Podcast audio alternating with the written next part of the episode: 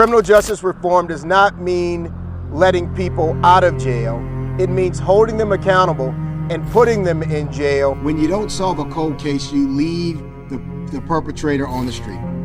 Has she left like this before? Never. That's what. That's And it's not common for her to be gone like late at night? no, it's not especially since my daughter got out of the hospital. Jessica wasn't just trash that was thrown away. The fact that you have no idea what's going on is absurd. So I put in there, you know, I'm like, would, would you think I would hurt her or something? The mayor has asked the federal Justice Department for help cleaning up the New Orleans police, long plagued by what many see as a culture of corruption. I mean, why did the family find her fucking body and not the police? You don't care enough to make sure that you have the right person in the crosshairs of the legal justice system. Then you are ignoring evidence and you're ignoring the person that caused the real harm. Well, I don't want to be sexist, but women tend to do that, you know, at least to me, let me put it that way. I mean, so close to home, too. Like, what an utter failure. This tells you that this can happen to anybody. Nobody is immune from crime. Justice to me is being in a courtroom and the person who did this to my sister, the judge says guilty.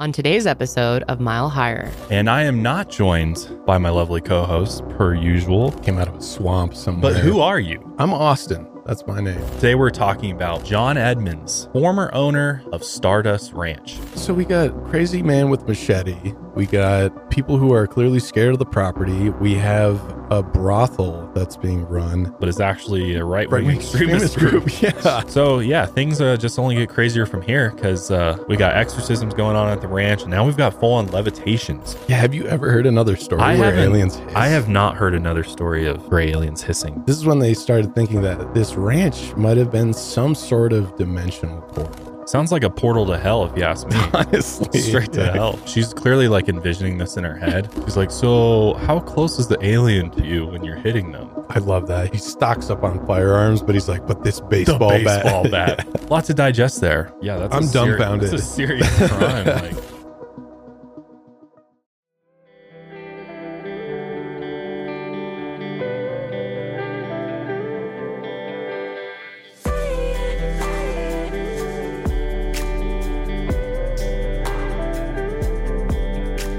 Hey, what's up, everybody? Welcome back to Mile Higher, episode 278.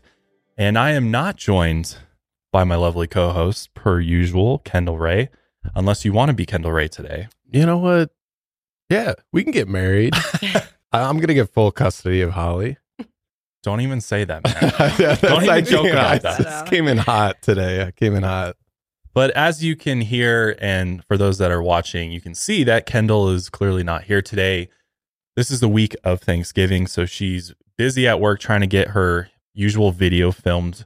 Uh, so she's not joining us today. And then Janelle is actually in uh, another state visiting family. So both of them are are gone today. So it's just me and whoever this guy is. I don't even know God, no. where where he came from, but He came out of a swamp somewhere. but who are you? I'm Austin. That's my name. Uh, I'm over from Lights Out Podcast. If uh, you never checked that podcast out, head over that way. Well, after this this episode, of course. Yeah, of course. Yeah. But yeah, I mean, most of you know who Austin is. You know, he a lot of you watch Lights Out, watch Mile Higher, so you know, you already know who he is. But for those that don't, um, yeah, this is my co-host on Lights Out, and today we're doing a very interesting fusion of Lights Out and Mile Higher for you. And we have a very very interesting episode, which I'm very excited to get in, get into. But before I talk a little bit about that, I wanted to welcome back Julia. Julia is back with us. Woo! So happy to have you back. I know many of you out there are thrilled to see her back as well. So the gang is back. And we have Corelli also I'm also helping here. out. um, yeah, it just kind of got everybody, whoever was here today, to come help out with the show today. Yeah, it's a smorgasbord of Mile Higher Media here. There you, know, go. That has been the word for the week. Smorgasbord. Smorgasbord. Yeah. Nice. oh, man. Gotta love it. Gotta love it. If you watch the sesh, you'll know. That's true. Yeah, which uh, I was on the sesh this week too. Oh, that's right. Yeah, Yeah, I'm yeah. jealous because I really, actually, really want to be Well, on the sesh. They should have you on. I should They should have you on. take note. So a lot of crossover going on among all the shows this week, which is just very fun. And hopefully you're you're going to enjoy this particular episode because today we're talking about a man by the name of John Edmonds, and this guy is a conspiracy loving alien slang former owner of Stardust Ranch. Now, Stardust Ranch is similar in the fact that there's been a lot of very crazy paranormal activity reported, similar to Skinwalker Ranch in Utah. We'll let you be the judge on whether or not you think it's quite as credible as Skinwalker Ranch is, or perhaps it's even crazier. Did they ever get on? to the bottom of Skinwalker Ranch? No, they're still investigating it. Because I know the there's show that, that's yeah, still the, the series. Yeah, I'm like, is this ever going to end? But with Skinwalker Ranch, there's been a lot. I mean, they have tons of equipment and stuff they've been able to determine. There's definitely some anomalies going on there. They definitely have captured a lot of paranormal activity, but there's there's also like a geological anomaly going yeah, on isn't there. it? There's a massive like metal shaft or something way underneath. The I don't know if they've even like figured that. out what it is, but Okay. there's something deep in the ground that's giving off of like radioactive energy um and electromagnetic energy. So they're still trying to figure out what it is. Gotcha. Um, they haven't dug and found it yet, but this one's a little bit different though. We've got a lot of aliens running around this particular ranch, and uh, it's uh, I mean, we're entering Sherry Shriner or Sheritory, which if you remember that episode, man, that was a crazy one too. And there's definitely some parallels to to draw between Sherry Shriner and, and Mr. John Edmonds. But uh, I'm very excited to get into this episode, and I'm excited to have this new new crew, new dynamic we got going on here Yeah. today. I'm obsessed with these swivel chairs. Yeah, they're nice, right? Addicted to it. Really I'm nice. Swiveling. I'm uh, I'm always in that big ass. Yeah, we usually sit in our world's most uncomfortable Yeah, throne chairs right. on the lights out set. but so, they look sweet, right? so yeah. Shall we get into it? I'm ready. All right, let's do it. So, jumping right in, let's talk about John Edmonds a little bit. So, John Edmonds was born in April of 1959, and he was raised in a, he says, a bad neighborhood of Evanston, Illinois. Julia's from Illinois, and you were talking to me a little bit about is this area kind of known as a bad area? Look, I don't know how it was in the 50s, but from everything I know now, I can't think of a single part of Evanston, Illinois that I consider to be anywhere near a bad neighborhood, especially with Chicago being right there for comparison. So it's it's definitely not like the rough and tumble. I mean, maybe it was way way different back then, but um, pretty much the opposite of a dangerous neighborhood Interesting. is what I think of when I think of Evanston. I know I googled it and was looking on Google Earth at it. And I was like, oh, honestly, looks pretty nice. Like, Yeah, that's kind of how I felt when I moved to Denver. People were like, "Oh, it's terrible here." There's so I'm like, I'm from Detroit. Yeah. this is fine. yeah, I don't know what you guys not are talking Detroit. about. We don't even have any neighborhoods like some of the neighborhoods in Detroit. Yeah, it's pretty rough, but still Well- love Detroit though. Evanston's like a suburb too. It's not even it's close Oh, to the it's- city. It's like bordering the city, but it's a suburb. It's like where Gotcha. Northwestern is the school. Okay, gotcha. So it's interesting that he calls it a bad neighborhood because I, I think he kind of attributes some of the things that he went through early on in his life to kind of where he ends up. But in his in his youth, he frequently visited his grandfather, who was a Cherokee man living in the woods of rural Arkansas. John ended up going to college and studying to be a psychiatric counselor, which is honestly very ironic in this this whole thing, especially uh, with his future experiences. But in his 30s, he decided to pack up and move to Phoenix, Arizona to open up his own practice. In Phoenix, he met a woman named Joyce, and the two of them got married. And, you know, for a while, they're in that honeymoon phase. Life was good. They were living, living large. But by the mid 90s, John was ready for something new. All those visits to his grandfather's farm as a kid had instilled this love of nature and, you know, wanting to kind of get out there and do his own thing. And so he was like, you know what? I'm done with the busy city life. Let's go out and look for a ranch to buy. So he and Joyce really wanted to buy a ranch because they wanted to raise horses. And the land that they were going to buy needed to be at least 10 acres. Because I mean, I, I can't remember what the the comparison is. I want to say it's like a horse. You you need like 10 acres per horse, usually, is what I've heard. Really? Um, so 10 acres for multiple horses is not all that much land, but you can do it. I mean, I used to live in a neighborhood where people had like two acres and they would have like multiple horses on two acres, which is really not, you need a lot of land to let your horses, you know, graze and roam and stuff like that. That makes I sense. think it's like two or four acres. Is it two or four, four I acres had- per horse? Yeah, I think it's something like that because there was a lot of people that owned horses where I grew up. Like we had three horses and we had like 11 or 12 acres. Oh, you know what I'm thinking of? I think I'm I'm referencing cattle because cattle yes, is a little cattle. bit Yes, with cattle, cattle, need more. Yes, because I grew up on a farm and we had horses and cows and everything. And um, I mean, we have a we have a pretty big plot of land. Um, and we have it. We had. I mean, not anymore. We had a few, probably like 100, 150 cows at one time. Oh wow! So yeah, you need a Um, lot of. Yeah, no, but we had we had quite a. I don't want to say like exactly how much acreage we have because it's it's quite a bit.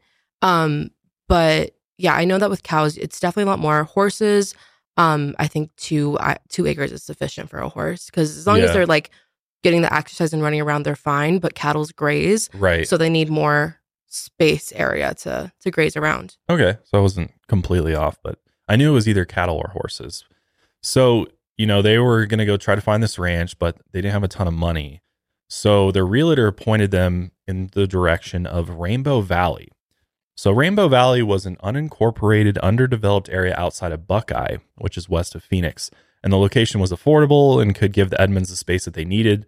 And their realtor was able to find them what seemed to be their dream property.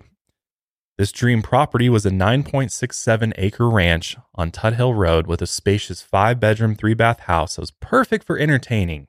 John was already imagining the possibilities that he could do there horseback riding lessons and animal rescue, which is what he really wanted. And, and John is absolutely an animal lover. Like he had all, all kinds of dogs, he had like a parrot. I mean, horses, you name it. He was into the animals for sure. John was full of ideas for how he could turn the property into a solid revenue stream for himself. And all these years working in counseling had really burnt him out, and he was looking for that new start. The realtor explained that the homeowners used the spot as a vacation house, and the interior, because it was a vacation house, was well decorated and still fully furnished with nice leather couches and beautiful rugs. The place was built in the past 15 or 20 years, so still, you know, fairly new for a house, and it had an in-ground pool, a large horse stable, but most of all, it had solitude. And it had a surprisingly cheap asking price, as John couldn't believe his luck, but he was kind of like suspicious, he's like, well, why is it so cheap, right? Like, what's the catch? But Joyce didn't match John's excitement at all. The first visit left her with a bad feeling. The vibes at the ranch were just off, and it gave her an, you know, just kind of the chills, you know, she just kind of felt like something was was wrong. The couple had a lot of long discussions, and John just couldn't understand why Joyce wouldn't want to move there. Joyce, meanwhile, was still working at the Phoenix FBI office in a clerical position. And it would be a long commute for her from Rainbow Valley all the way into Phoenix. And she still just was like, vibes are off here, not into this place. But in the end, John was able to, you know, convince her to get the place, and John paid cash for it, as basically drained his life savings to purchase the property.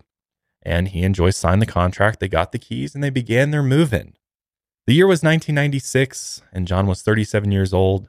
He and Joyce had been married for a few years, and they had their whole lives ahead of them. This new ranch was still unnamed and was supposed to make all their dreams come true, but John had no idea that Joyce's intuition about the place was so terribly accurate. And they wouldn't find out until later, but the first sign of trouble came a month after they bought the house. A few days after they got the keys, they packed up their belongings and headed for the ranch, full of excitement. Joyce was still not entirely comfortable with the whole move, but she couldn't help but share, you know, some of John's overwhelming excitement. I mean, it's always fun to move to a new place, and, you know, this is a very big change of scenery for them. So, like, hopefully this is going to turn out good. But things did not turn out so well because that excitement they had turned into frustration almost immediately when they entered the house, as they were shocked to find that the old owners had left everything inside, including furniture, TVs, kitchen supplies, everything, which is kind of annoying, right? You move there and you want to bring all your own stuff and you expect them to clear out all of their stuff. So John calls up his realtor. He's pissed off. He's like, What's the deal? I thought they were going to clear all the stuff out. And the realtor was also shocked. He's like, Oh, they should have done that. Don't know why it's still there. And he just told them to kill time for a couple hours and that, you know, they would get everything taken care of, get it cleared out by that evening, which to John was like, eh, seems like a lot of stuff. Are you sure you're going to be able to get it done by the end of the day? So when they came back later that night, they were impressed to see that the place had really been cleaned out. The realtor somehow had pulled it off, and so they could finally start moving their own stuff in. John decided to take a quick walk around the property first, and when he did, he was met with another shocking sight. The dry in ground pool was filled with all the shit from the house, which is very weird. Like, like what company would you bring in that would be like, let's just clear out the house and dump it in the pool? That that'll work. Some disgruntled workers there. Yeah. Like, why are you making me come in and work this late? Yeah. So everything's just piled high inside this this dry pool. And of course, John's like, "What the hell?" He calls up the realtor, and he asks if he'd paid some, you know, secondhand remove, you know, junk removal service to come get the stuff. And you know, the realtor is like, "Well, I didn't actually hire anyone to move the stuff." And so he actually tried calling up the old property owners because I guess the realtor went to the old property owner and be like, "You guys get it out of there." Um, but weirdly, their numbers were out of service. I don't know. There's a lot of a lot of kind of mystery there as to what happened with the stuff. I like that the realtor was like, "Oh, just go away for a few hours. I'll take care of it." And Yeah. you call him up, and he's like, "Oh yeah, I actually didn't hire anyone. Like, what was the plan?" Yeah, seriously. I'm like, I, am just like, how the shit get in the pool too? Like that's very weird. I do almost wonder if John just was like, Yeah, I got pissed. just pushed it out of the house into the pool and then tried to make a make a scene about it, but I don't know. He he seems to not know how the stuff got in the pool either. And basically his realtor is like, "Well, dude, you paid cash for the house. It's a done deal, so it's your problem at this point." But what was weird is that like a lot of the stuff was still in good condition, so it was weird that all of a sudden it's just piled on top of each other in the pool. Um so very very strange. Which man, uh tale as old as time, right? They're buying this house and the wife is like, I don't like it. The vibes are off. And he's like, All right, we'll pay in cash. I'm buying it. like doesn't I di- know. totally disregards his wife here. But yeah, surprisingly, this incident still never explained. And the mystery obviously made Joyce a lot more suspicious, more than she already was. That gut feeling was back again. You know, the vibes are off. It's nagging at her. She's saying something is clearly wrong in this house. John also started to feel weird, but he was more reserved. He kept it to himself. He didn't want to freak out his wife anymore, but he realized that the area was super remote. It was really far from any police station. So he did go out. What do you do? You buy a gun. Because There you go. yeah, I guess that's no police. that's- Arm yourself. here we go. Yeah. Deep rural Take Arizona. justice in your own hands, man. Yeah. After the pool incident, things were fine for those first two months, but until one day, John spotted a disheveled man walking up their driveway. He had this really long gray hair, wore these nasty, dirty clothes, and he, he was carrying a machete. Good thing you bought that yeah, gun. Yeah, so maybe he was in the right here. And, you know, John grabs his gun, tucks it into his waistband. I, I assume he walks outside, Yeah. really, really manly. And he meets this man outside. His teeth are all in terrible shape. His eyes are this weird intensity. And the man told John that he lived on the property and he pointed back to this old shed. He's like, I've just been living in there this whole time. John, obviously super confused. He asked if the previous owners had somehow worked something out with this random guy to to let him live in this shack, or if there's was something else. Maybe he he kept up the property or something like that. Well, he's hacking something with the machete. Yeah, Why else is he carrying the machete that? around? Yeah, he's cutting down bamboo in the middle of Arizona.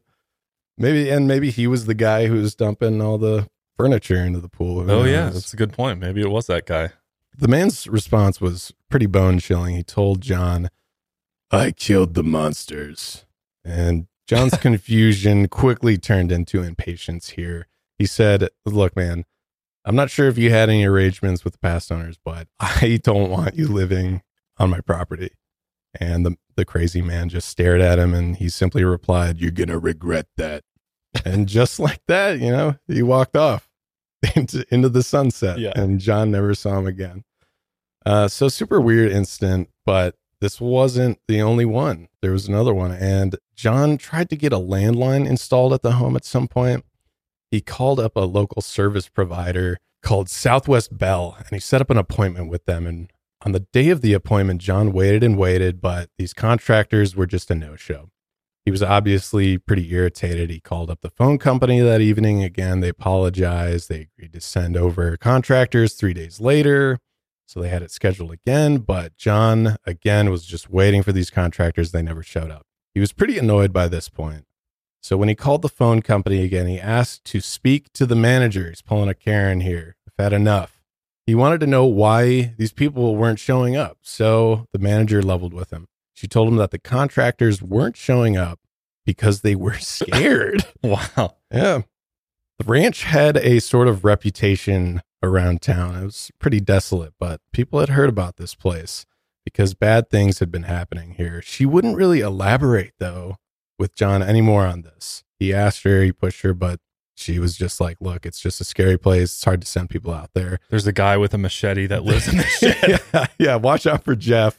Yeah. He's crazy. But she assured him that the subcontractor would come to install the landlines eventually. And turns out the next day he did. The serviceman seemed apprehensive about the work. And when John asked him about the ranch's reputation, the serviceman gave him this long winded 90 minute history lesson. Oh, wow. Very familiar with this property, apparently. Yeah, I guess. Just the guy installing the landline knows everything here. So, according to this long history lesson, a man bought the property back in 1977. He built a house on it as a surprise for his wife. These husbands, man, you just like, my wife hates the property. I'm buying it. And also, I'm going to build this huge ass property as a surprise for my wife. Come on, guys. We need some line We of gotta work communication together, right, here. man. yeah open up some dialogue. But of course, the wife didn't want the gift. In fact, on her very first visit, she said, I'm never going to live in this house. This is awful. Seems Uh, like a risky gamble right. Yeah. What a waste. to waste your time and money on. Yeah. To only have your wife be like, no, Nah. Not living Yeah, there. yes. You just spent all this time and money. No. Yeah. So she basically told him, if you make me live here, I will divorce you. And, you know, honestly, good for her. You got to draw some lines here. This is kind of ridiculous. And uh, sure enough, he did force her to live there, and they separated pretty soon after that. You will live here. God. 1970s, man. Yeah, different time, man. The property was then bought by an off-track betting company that allegedly ran a brothel Oh, on man. the property. What a turn. It's like and again, this is just coming from the the guy coming to install the phone line. like he knows all of this somehow. It's like, you know it's really know it's a brothel? Like, how did you know that? You go Yeah, in, That's crazy. install the phone line for them too. Like, also, who's going way out here for a brothel? it's probably just the neighborhood brothel. yeah. So the serviceman then tells John that this company was actually a right wing extremist group Oh man, that claimed responsibility for a train derailment in revenge for the Waco siege. And these extremists were allegedly killed in a shootout on the ranch by federal agents. wow, that is Yeah. a lot to digest Uh, there. Isn't that crazy? Uh, so we got crazy man with machete. We got people who are clearly scared of the property. We have a brothel that's being run, and now we have there's Oh, some betting company Yeah, yeah, by a betting company. disguising itself as a brothel, but is actually a right wing extremist, extremist group. group, yeah. who had a shootout with federal agents on the ranch. Wow, Yeah, it's So, crazy. Troubled Uh, history for sure. Yeah, and so um, Julia, you want to explain this at all? Yeah, so the derailment in question was the uh, 1995 Sunset Limited derailment by intentional sabotage. And to this day, the perpetrators have not been caught and the case What? is unsolved. Yeah, Oh which my is crazy. You can just derail a train and, like, That's or terrifying. you could at least at the time get away with it. 95 too. Yeah. Well, and John believes that the derailment was a false flag perpetrated by the government to push the narrative that white Christian terrorism was on the rise in the U.S., which, you know, Uh, okay, will become a theme yeah, of hit. You'll see. okay. That's I can't believe that's unsolved. What the hell? Yeah, 95 wasn't that long ago. It's what, 28, 27, Yeah. 28 years Says ago? One person was killed, 78 people were injured, 12 of them seriously, and 25 were hospitalized. That's crazy. What the hell? Okay. Intentional sabotaging a train. I mean, that's what Yeah, that's I'm a seri- dumbfounded. That's a serious crime. like sounds like some old west shit. I know. But no, 1996. So, according to the phone company, though, after this incident, the ranch was bought by a Mexican family. And for a few years, the family operated a pretty successful cattle ranch out there. But then, of course, tragedy struck. The family's son apparently killed himself at the ranch on the day of his high school graduation. Super tragic. The stories that the phone company serviceman told John were obviously really unsettling, but the couple continued to live in the house. Eventually, John gave it the name Stardust Ranch, and that's how we know it today. So life was relatively normal for a while. Joyce worked at the FBI office in Phoenix to help pay the bills while John tended to the ranch. They had eight Rottweilers on the property, and John began to adopt about two dozen abandoned horses he found in the desert. In 1998, John fulfilled his dream of opening up an animal rescue. Stardust Ranch was now home to Hopeful Hooves, a rescue facility for abandoned, neglected, and abused horses. These horses could live peacefully on the ranch and participate in equine therapy so that visitors like disabled children and others could come to visit the horses for therapeutic reasons, which is, you know, that's a nice, nice gesture. Yeah, I like that. Here's a little preview of what's to come in this episode, and uh, you get to hear from the man himself. Down a lonely desert road sits the Stardust Ranch. Almost immediately from the day we moved in, we began to have strange experiences. John Edmonds and his wife purchased the property in 1995 with hopes of it being a peaceful place to operate their Hopeful Hooves horse rescue and live in the country. This ranch has been just about anything except that. John first started seeing mysterious lights in the sky, followed by orange orbs. That's when the uninvited guests arrived. Literally gray aliens that attacked animals. They were in the house. John recalls one unforgettable experience involving gray aliens attacking his wife. Actually levitated her out of the bed in the master chamber out into the parking lot and tried to draw her up into a craft. Gail Chasen claims to have been visited by extraterrestrial life since she was four years old. She recently moved into the Stardust Ranch and has had a positive experience. I had liver cancer last year. When I started to get better, I wanted to come here to heal completely. I'm stronger than I've ever been. It's it's a mixed bag. It's not something that is going to be for a traditional family, but it also holds a lot of secrets. It holds a lot of what I believe are future opportunities to understand forces that are in the universe. The working ranch sits on 10 acres of desert land. The home features 3,500 square feet of living space and a large swimming pool.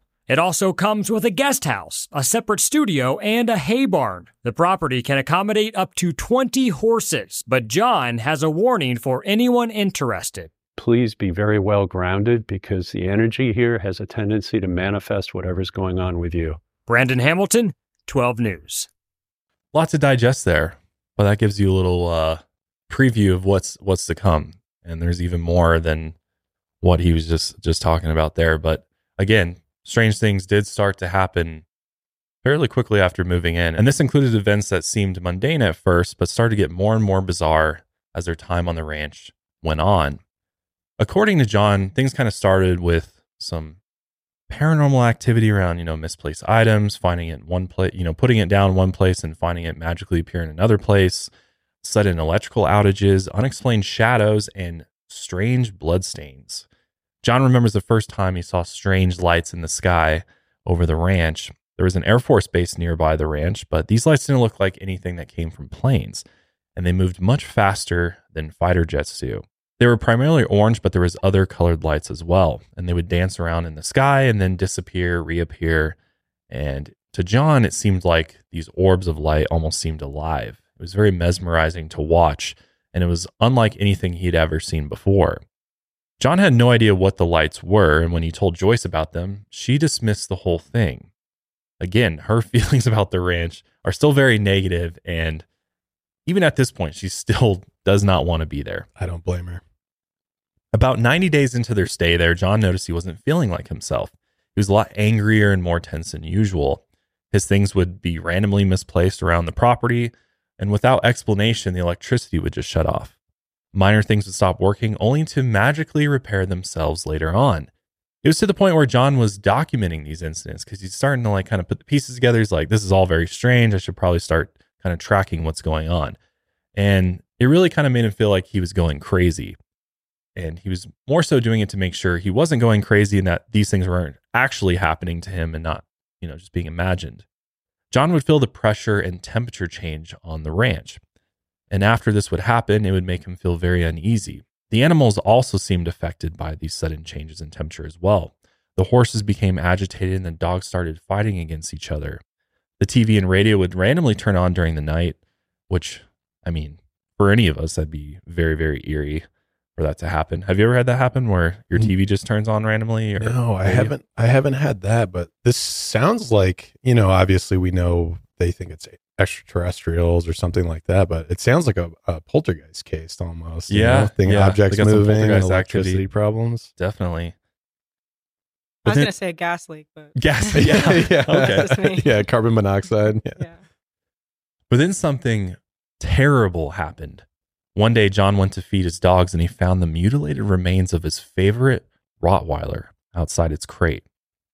John was shocked and devastated. He's a big dog lover. It was a gruesome and very confusing scene for him. What's weird is that the dog looked as if it had been flattened by a steamroller. Just just thinking about what that sight looks like is very disturbing. To walk out and see your dog flattened. I'm trying to protect myself mentally Not and think not, about that. yeah, or just think about it like a Looney Tunes cartoon instead of the That's actual. that's thing. funny because that's exactly what I was thinking too. Like when Wiley the coyote Wile E. gets Coyote. like rolled over, he's just like a piece of paper. But what was weird about this scene was that there was no blood or internal organs, according to John. And since he was outside its crate, that meant that someone must have taken him out of his crate before killing him. Despite all this, John didn't hear any of the other seven dogs barking that night. So that's, I mean, all this is very, very strange. Joyce and John didn't know what to make of it, but that incident changed everything for them. John was very upset. I mean, as any of us would be if we found one of our pets dead mysteriously in our home. John was declaring war against whatever killed his dog and was messing with his ranch. But uh, once he did, things only just got much worse and worse. Over the years, more animals were sadly killed. Many times, John woke up to find the mutilated corpses of a horse, and he hadn't heard any noises from the animals on the night that that happened.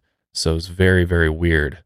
Also, cuts to their bodies look like they came from something humans couldn't make or use. They had just a lot of their animals had this, including his dogs, would just have weird cuts on them and stuff. And upon looking at it, he's like, doesn't make any sense. Like this wasn't a human cutting him with a knife or something. It's just very, very strange the way that they looked.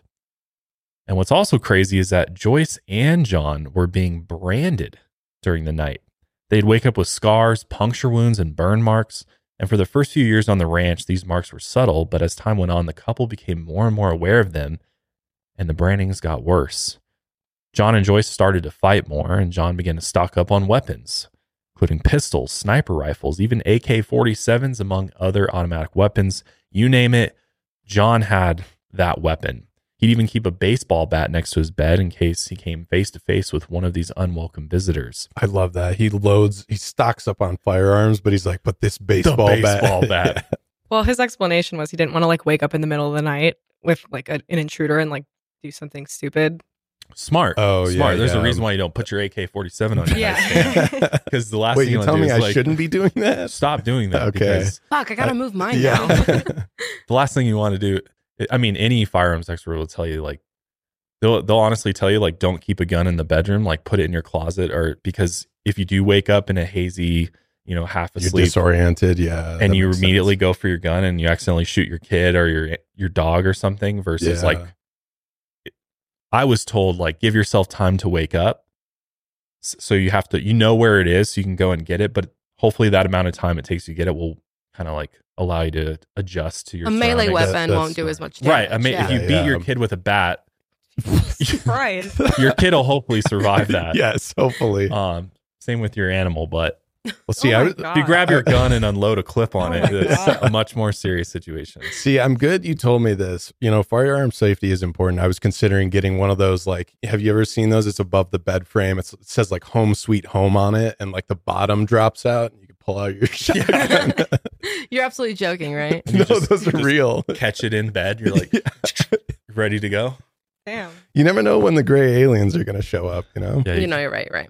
it's true. The you never European know. mind could never comprehend I any know. of this. Seriously. No. All of our UK listeners are like, America's crazy, man. what are they talking about? Oh, we don't know. yeah. We don't even know. Yeah. So finally, one night, John was ready for those visitors. As he slept, he felt something cold and clammy stroke his arm. He immediately jolted up, grabbed the bat, and swung at whatever was next to him. And when he did, he heard a hiss. And when he turned the lights on, guess what was there? Three little gray aliens hissing. I didn't really realize that they hissed like cats. Are you sure it wasn't just like gray cats hissing? Yeah. Have you ever heard another story I where haven't- aliens hiss? I have not heard another story of gray aliens hissing, but No. apparently these were. Maybe they were trying to like disguise themselves as cats or something. Like, Yeah, it's just me. they had little cat ears Yeah. on them. They're, ju- they're just streamers. yeah, they're wearing like the gaming headphones with the ears. yeah, yeah. So, according to John, they were about four feet tall. They had no genitalia, which I guess that was the first thing he was looking for.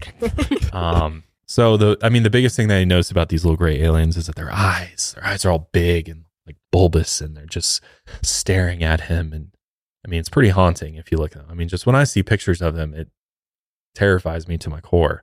Because imagine seeing that in the middle of the night in your bedroom, just staring at you with these big ass eyes. No, thank you. yeah, no, thank you is right. Just before John could swing the bat again, the aliens all phased out. They, yeah, they just and gone. They disappeared just like that. But this would be far from John's last encounter with the Greys. And now that he had seen them, their visits became more and more frequent. He would see them usually at night in his bedroom and standing on the ranch during the day. The baseball bat to the head hadn't hurt the alien. So now John was going to try some new methods and he just started shooting at them. Uh, but of course, the bullets just did nothing to them, uh, unaffected completely. John and Joyce started sleeping in separate bedrooms. Now, here's where we get down. I love stories like this because the undertones of what's happening in like the family relationship is where I'm super interested. So, John and Joyce, they're getting a little sick of what's happening. They're probably getting a little sick of each other. They're she's probably worried she's going to get hit in the head with a baseball bat. yeah, seriously. He's just wildly swinging in bed. Like, She's like, John, what the? Yeah. And then he starts shooting guns out on the property. It's like, God. What Bullets are ricocheting. impulse. I Yeah, know. I don't know what the fuck this is. So This could be I'm an just gonna start all-American film, man. This really, yes. I'm so down. Directed by Martin Scorsese. Meanwhile, John was trying to figure out how to get rid of these creatures. Obviously, that would be the first thing you want to do. They didn't visit every day, and sometimes the time in between visits was long enough to forget that they were even happening. But when they did come, it was obviously a terrifying experience. At some point, John, which get this, I actually I didn't know about Mormons like this. John met with a Mormon accountant in town. His name was Fred, and John told Fred that he wanted to open an animal rescue on the ranch property. Fred was immediately interested, and he knew that the property had a bad reputation. Fred offered to conduct an exorcism on the property. Oh, shit. Which I didn't realize Mormons uh, conducted exorcisms. That you was might need to fact check that one. I, I I actually your, looked it uh, up. Sources. Yeah, yeah. I know some people. Yeah. Uh, supposedly they do have exorcisms. They don't have like a, a formulaic ritual Sure. or like it, and it's not as heavily detailed as like the Catholic Church. But this surprised me that Mormons, I guess, are lightly at least into exorcisms. Hmm. So Fred went, he talked to his congregation and he set a date for a month out. That way, John could cleanse the house of whatever demonic entities were bothering them. But unfortunately, this exorcism, it didn't go as planned. As Fred and his three other congregants prayed around the house, it started producing a moaning and grumbling sound, and one of the congregants vomited. Oh my God. they're hanging out in the master bedroom and just projectile vomited. Uh, and the strange noise, it started growing louder. The walls started to bang. And all four of them, they just started getting really anxious. They ran out of the house and then they all started throwing oh up. Oh my god. It's just a chain reaction of vomit here. Once they were finally able to stop vomiting, they all jumped in their car and sped off just to get the hell out of there. So John and Joyce, by this time, they figured that this wasn't just aliens going on at Stardust Ranch. They're they figured there just had to be something more. There was some sort of demonic entity or spirits or ghosts. Hey, a little bit of lights out. Yeah, there you go. got over Yeah. This is when they started thinking that this ranch might have been some sort of dimensional portal. Sounds like a portal to hell, if you ask me. Honestly, straight to yeah. hell. Yeah, I mean, clearly there's more than just gray aliens going on here. the The house groaning is very interesting to me, and I think I think you brought up a good point that we potentially have a serious poltergeist. Yeah, it sounds like on a our hands poltergeist. um, and potentially even more than that.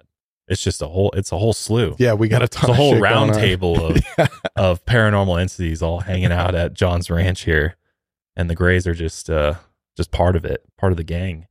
The poor Greys. What they were maybe they were coming to help. And Hey, then he Greys are just evil, man. Are they all evil? They're Is that demons. true? they are demons, according to some that. people. According to John, there's different uh, species, I guess, and some are good and some are evil. Yeah, yeah. Well, there's there's also some people say there's tall grays as well. There's like short grays, and then there's tall grays, and then some of them are.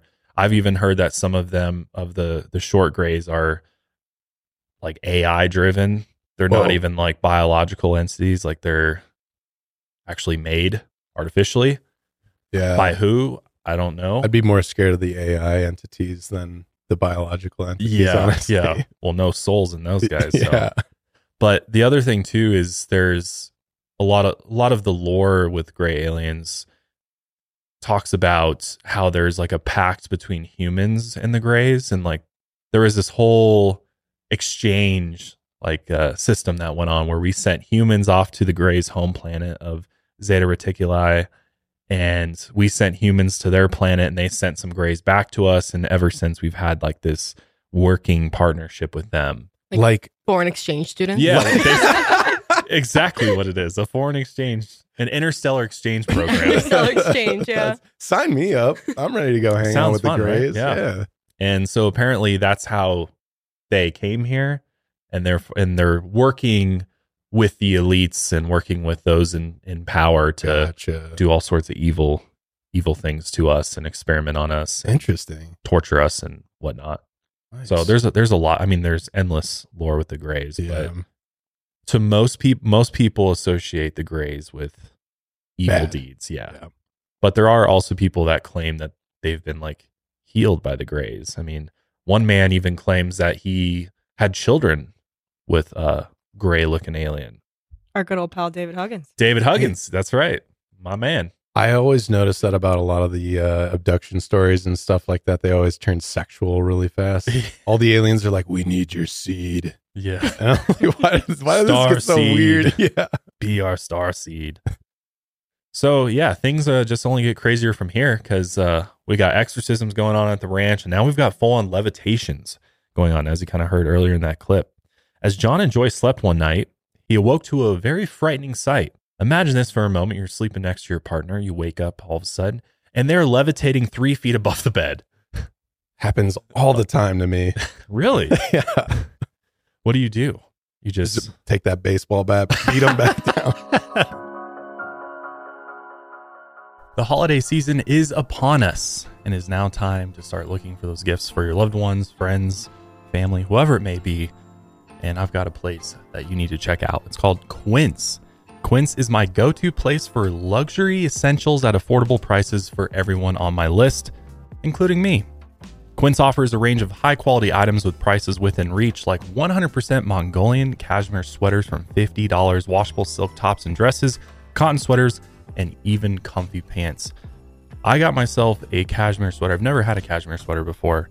And man, I have been sleeping on cashmere sweaters for way too long. They are so soft, so warm, and I'm really impressed with the quality of the cashmere sweaters from Quince, especially the price. The best part is all Quince items are priced 50 to 80% less than similar brands. That's why I'm giving the gift of Quince's buttery soft cashmere to my nearest and dearest this holiday season. By partnering directly with top factories, Quince cuts the cost of the middleman and passes those savings on to their customers. And Quince only works with factories that use safe, ethical, and responsible manufacturing practices and premium fabrics and finishes. So you know you're getting a good quality product that was made ethically, which is always awesome to see. Quince has tons of other items than just sweaters, including travel items, whether it's wallets, jewelry, they have stuff for your kids.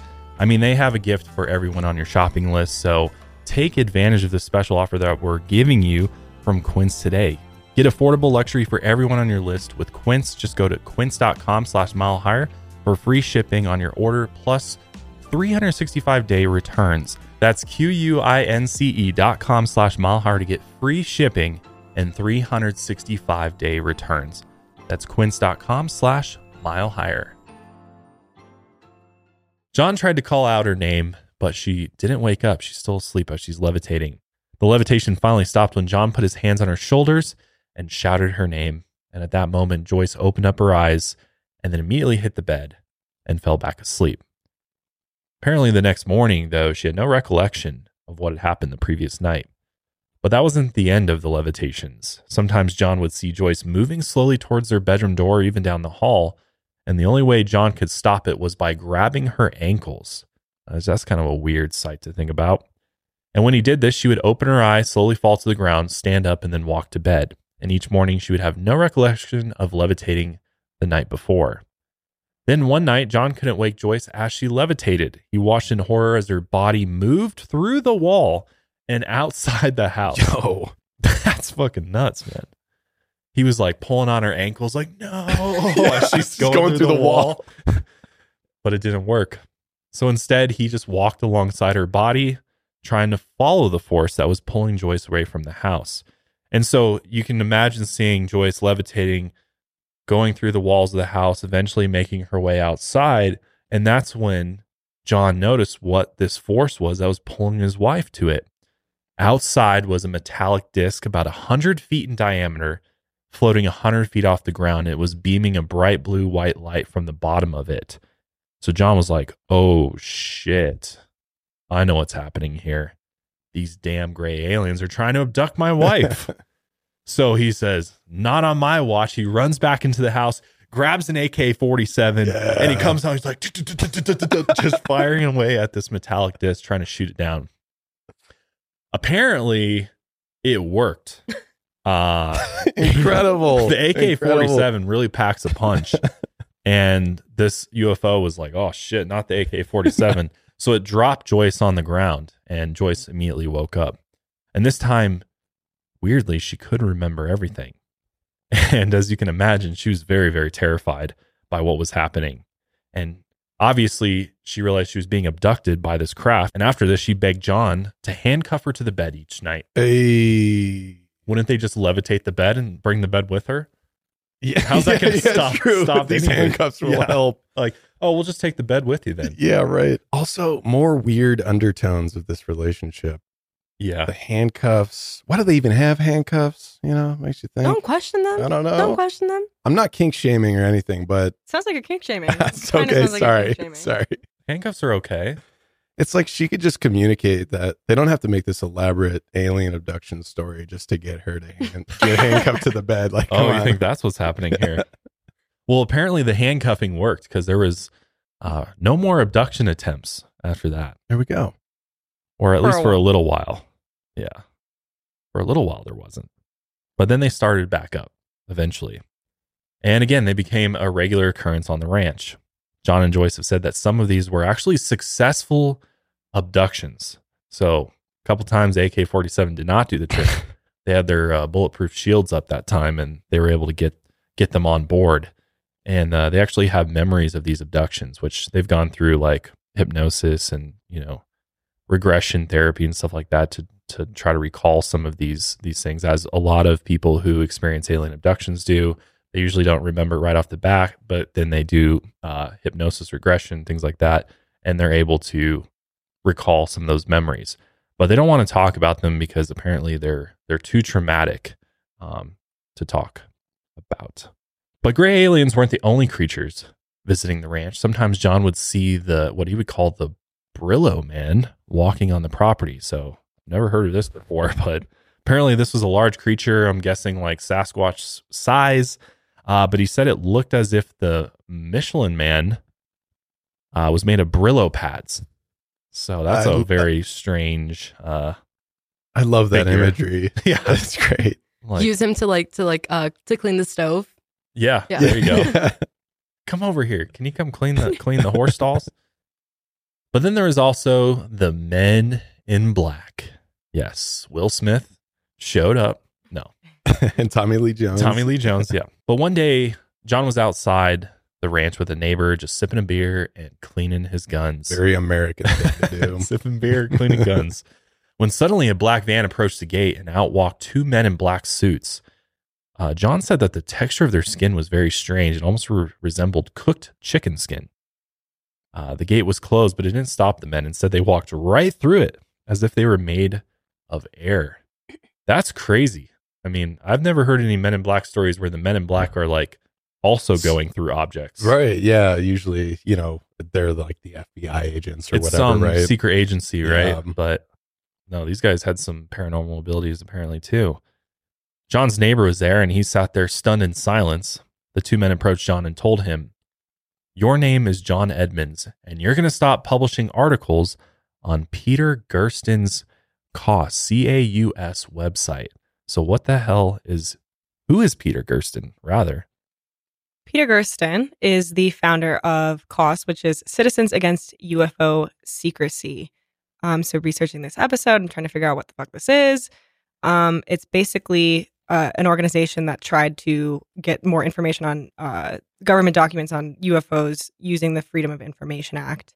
I guess this guy, he's a criminal defense attorney who sued the CIA in 1977. And um, as a result, they got uh, 900 UFO documents from them in two years later. So I guess Wow. he kind of he won on that end. Yeah, this guy's legit. Imagine suing the CIA. Although his website doesn't work anymore. The website doesn't Oh, is work. it down? Yeah. And I guess at the time it was probably just like an internet forum um, where you could post whatever. So from Wikipedia, more on this, uh, Gersten, who has been described by ufologists as ufology's foremost ambulance chaser, and has been accused of turning the once respectable CAUS into a fringe New Age association, was in 2012 reported to be intending to jump off Bell Rock in Sedona, Arizona, with Gersten saying, quote, I believe that some type of cosmic portal will be opening at that time and place, and that an opportunity will present itself. I fully expect that it will either lead to the next level of this cosmic program, freedom from an imprisoning time loop, a magical Martian like bubble, or something equally as exotic. Gersten, quote, wandered home when his predicted vortex did not appear. Oh, that's disappointing. Although I do tend to believe that there's something spiritual vortex wise going on in Sedona. Oh, I yeah. There haven't is. been. I'm planning to visit. I know, Julia, you were just there, right? Yeah, I was just there like last week now. How did it feel there? Did it feel like different there? Like, It kind of did. It's apparently all of Sedona is a vortex. vortex, but there's yeah, specific ones. There's like Cathedral Rock, Bell Rock, or the airport Mesa, and uh, the energy there. It's it is really healing, and um, you know, it's been a rough year, so I was very, I felt very at peace there.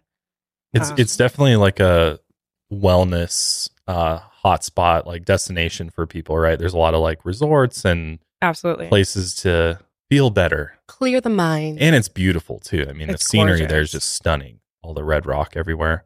All the metaphysical stores and stuff like that. It's like it's Oh, like bet it's Boulder on crack. Like it's Yeah? crazy. Wow. It's ever like on every street corner. There's it's like you can get your aura pictures or like you Oh know, wow. all sorts of kind of woo woo shit. It's My- cool. My roommate got, he, they were in Arizona and he got his aura picture taken. it's the funniest thing. It was just the black. It's just like, it's almost completely this bright red.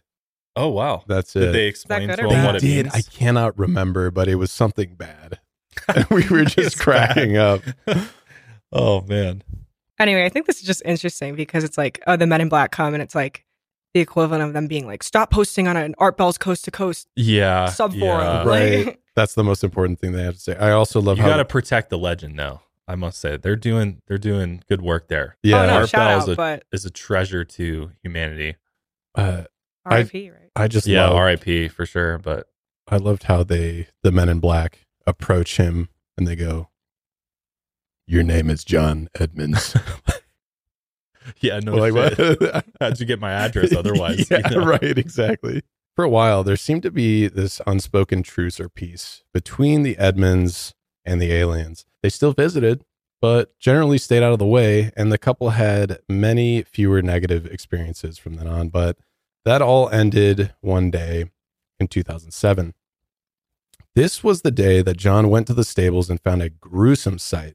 His favorite horse had been brutally eviscerated by the damn Greys. He was obviously absolutely devastated, but now there was basically no truce It's between war. them. Yeah, exactly. It's back on, motherfucker. Exactly. They had crossed a line and now John vowed not to let this go unpunished. He was he was ready for vengeance. And it seemed like the universe had co-signed John's quest to avenge his horse. One day, while John was running errands out in town, he saw a truck passing by. It was packed to the brim with stuff and about to start overflowing. And as it drove down the street, hit a little bump, and sure enough, something came loose out of the back and dropped to the street. John ran over, he picked up the fallen item, and to his surprise, he found a large, this is sick, he found a large vintage samurai sword in pristine condition. That's amazing. Yeah. John tried to run after the truck and flag it down, say, Hey man, you dropped this sweet samurai sword. Just see John running behind the truck with like samurai, hey, Come back. Yeah. But it was no use. The driver, he couldn't see him. His his back end was filled with stuff and he didn't even have a license plate. So- Could have been a stolen item, Yeah, probably. no. right, Yeah. So he was gone and he took the sword for himself. John kept the sword under his bed and he could finally get rid of that baseball bat because now this was his new weapon of choice. And after his favorite horse was killed, you know, he was now in a blood war with these aliens. He was ready to go. And the next time he saw them, they were going to pay. So, uh, John, not only his samurai sword, but he even experimented with some other weapons. I mean, we know he has a slew of weapons. at Oh this yeah, point, he's right? super into his weapons. Here's uh, him talking about uh, some other weapons that he experimented with uh, in his war with the Greys. Any rate, um, I started with nunchucks because I thought, you know, that'll work. That'll work. And actually, they work pretty well. But What's a nunchuck? I don't even know. it's a martial arts uh, weapon. Okay. Uh, two sticks with a chain together. Come on, you never seen Okay. Enter the Dragon. together Come- with Ninja a, uh, Turtles, man. Yeah. cord, and they're a very effective ancient weapon. And they actually work pretty well because they're quiet and they can do some real damage. So, do you throw them at the alien? No, you just bop them with them. You hit them with them. Mhm. Okay. Um, or you What is the alien doing when you're hitting them or stabbing them? They're that close to you that you can Well, do see, this the, the thing about it is that's that's a bit strange, and that is that I had a very severe head injury in 1973, and I There it had uh, some long term damage to my skull as a result of it. And apparently, the fear, you know, you always hear about people going through fear paralysis. That doesn't happen to me, and they don't know it a lot of times, and so I can just kind of pretend like I'm being affected. Oh, all right. And then when they come to try to lay hands, they get the big surprise.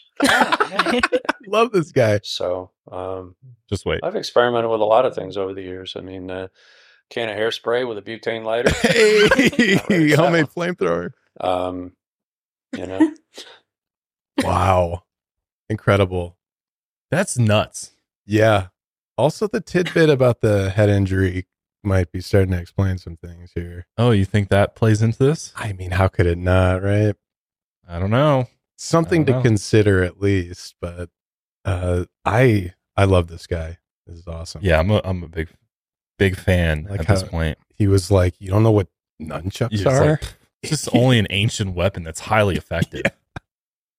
She's just trying to wrap her head around like she's clearly like envisioning this in her head. she's like, "So, how close is the alien to you when you're hitting them?"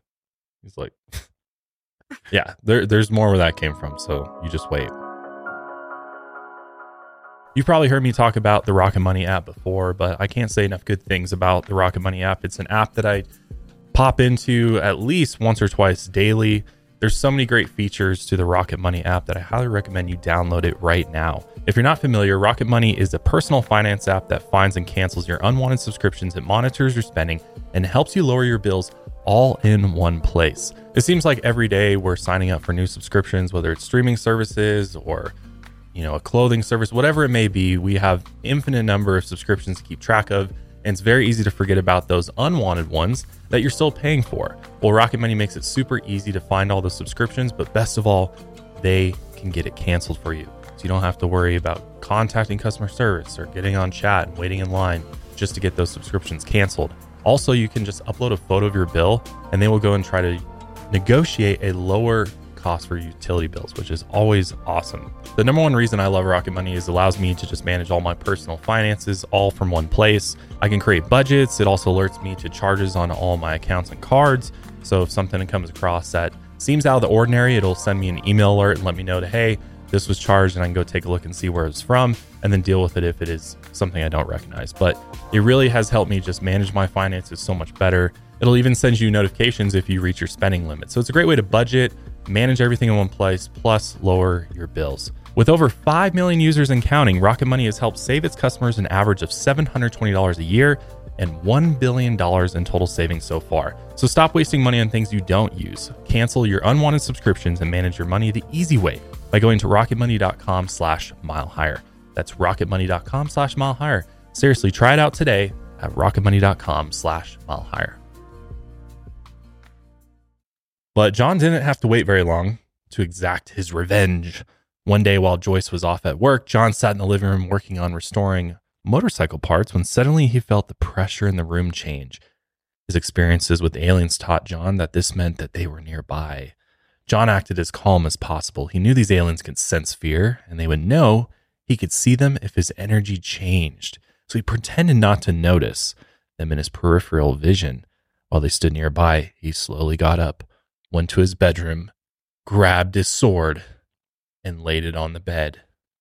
He wanted to create the illusion that he was still going about his day normally. Just This is a casually rich- moving my samurai I do samurai training at 11:30 every day. He's like creeping around, like with just acting completely normal. Wait, you don't slowly walk through your house carrying your katana around, resting it on your bed. Well, you don't want to change your energy, I guess. No. True. Yeah, Yeah, yeah, yeah. Stay calm.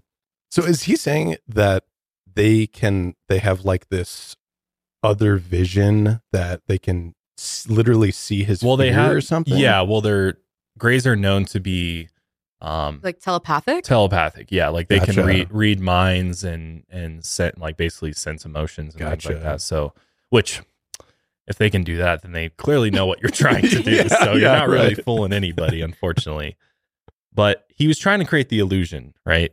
That he's just going about his day normally. So he walked back into the living room and changed the TV channel, which is completely normal. It's business as usual for him. According to John, the aliens didn't suspect anything weird was going on at all. But it was very soon time to strike. John calmly got up, entered the bedroom, said a quick prayer, quietly unsheathed the sword, and readied himself for what he was about to do. The aliens were just down the hall and just out of sight.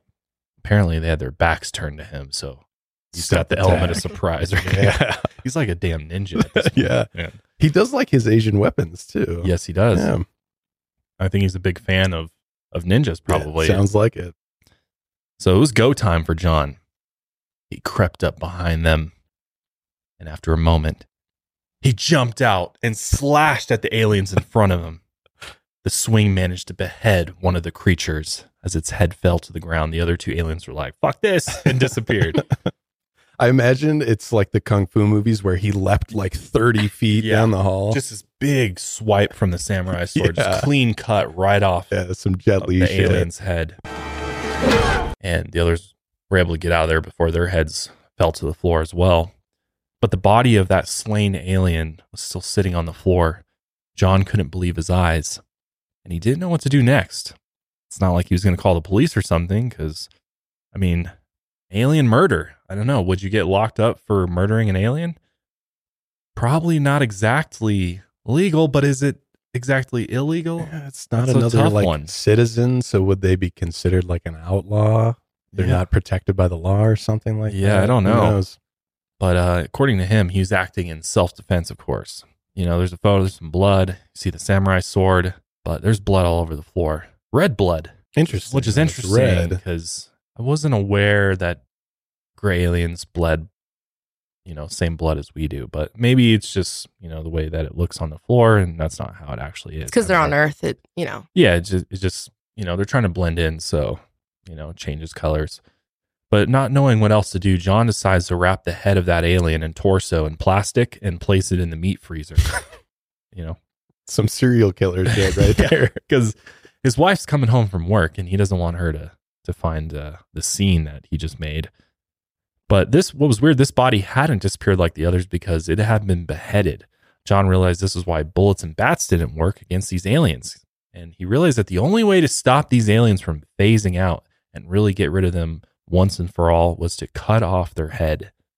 Brutal. Seriously, but this alien body sat in his freezer for a while and John wasn't quite sure how to handle it. You know, he's like, do I bury it? Do I burn it? What do I do? God forbid he takes a picture of it. Yeah, right. I know. Wouldn't that be be uh, good evidence at least? But this would not be the last alien that John killed. Over the years, he killed more aliens. Sometimes he killed them with his sword. Other times he killed them with his bare hands. Crazy. My God. So let's let's hear a little bit more from John about killing grays. and it was still sunny. So that wasn't at night. Okay, and the one you did with the sword when you were propelled to do that, was that in defense of your dog that got injured, or was that uh No, just- what happened? Uh, th- this is part of the same episode. I literally was walking through those doors to go out there to take the dogs out, and lo and behold, there was a gray right in front of me. Oh. And so I came back through the doors, grabbed the sword, and ran out there and just stabbed him and got him. and he didn't leave. Well, that was the thing. I think I kind of caught him off guard. Mhm. And I mean, I literally ran the sword directly through the midsection and literally got so close that I was probably six inches, maybe eight inches away from the face. And I mean, I literally heard a hiss come out of this thing and I, I could actually smell it. And Ew. when I pulled the sword out to go back to try to take the head off, uh, it just disappeared. But there was uh there, There was, was, a big solution. piece of tissue on the Okay. end of the sword from running him through. It was about the size of a grapefruit, Okay. a ruby red grapefruit. And um, a bunch of fluids came out and they kind of drooled out on the floor and they were on the door. And um, And you sent me this documentation that says they've been tested and right, and uh, that they basically have said that they don't and the- match anything. right. I think you can kind of uh, start to see there's some inconsistencies with his stories. I mean, he's talking about a different different time of killing the Greys uh, from the one we just mentioned. How he was saying, you know, you have to behead them, otherwise they disappear. But So why would he like run the yeah, sword through their he- chest? this time he decided to run it through the middle, and mm-hmm. then it still disappeared. Right. but yet left some tissue on his sword, which, as he heard, he sent off for for testing, which we'll Right. get into a little bit later. But you know, he's and I don't know exactly the order if like it took him a while to like figure out figure out that Yeah. beheading them was the only way and before that he was trying you know just stabbing them and cutting them in other ways um but he also claims to kill them with his bare hands as well Which this is brutal. It is Uh, brutal. This- This is like a lights out episode right now. he would grab the aliens by their ankles and slam them against the wall, spraying their guts all over the place. He has claimed to have killed over 18 aliens on his property, which that is a staggering number.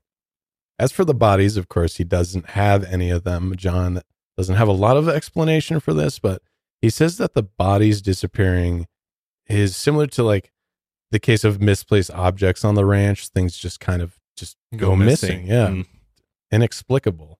He would keep the bodies of the other aliens he killed, but they all seemed to eventually just disappear kind of magically. The one thing that John still did have was remnants of their blood.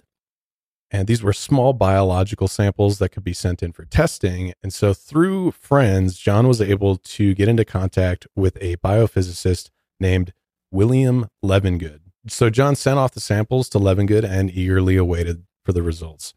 What he got back seemed to vindicate all of his experiences. Levengood excitedly wrote back to him, saying that these samples were nothing like he'd ever seen before, and they were essentially the smoking gun needed to prove the existence of extraterrestrial Wow. activity on Earth. That's a big deal. Huge claim here.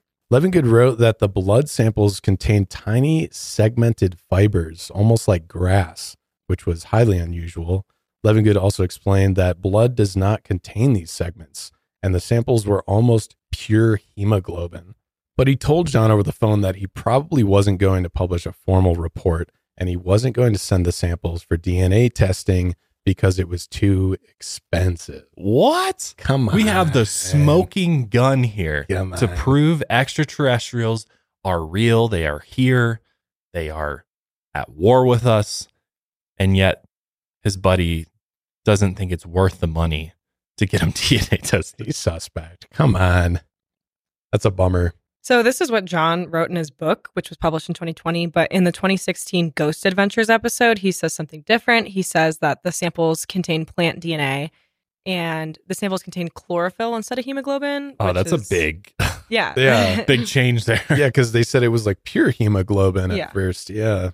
Another inconsistency. Chlorophyll comes from plants, to clarify, right? yes, yeah. So he's just cutting up plants. like what? Unless these creatures have chlorophyll running through their veins, but They're just trees. I guess, my God. According to John, I guess he said that you know it was like nothing he'd ever seen before Levengood, and that uh, Levengood said the samples were like a mix of plant and animal. Interesting. But they weren't either. Or Hmm. I guess he could be both, but Interesting. yeah. I don't know. It kind of just sounds like the sample was a little bit tainted. Yeah. I mean, who knows what the actual scientific process for this was? True. If was it this- even happened. Yeah, it- Yeah, if it even happened, exactly. Or he took the sample that John sent and then just sprinkled in a little bit of a, you know, from his house plan in there From- to like, oh, this is crazy, It's man. I've like never some seen this horse before. feed he got yeah, in there. Exactly. So John believed that Levengood was actually silenced by the government, who didn't want his results leaked to the public.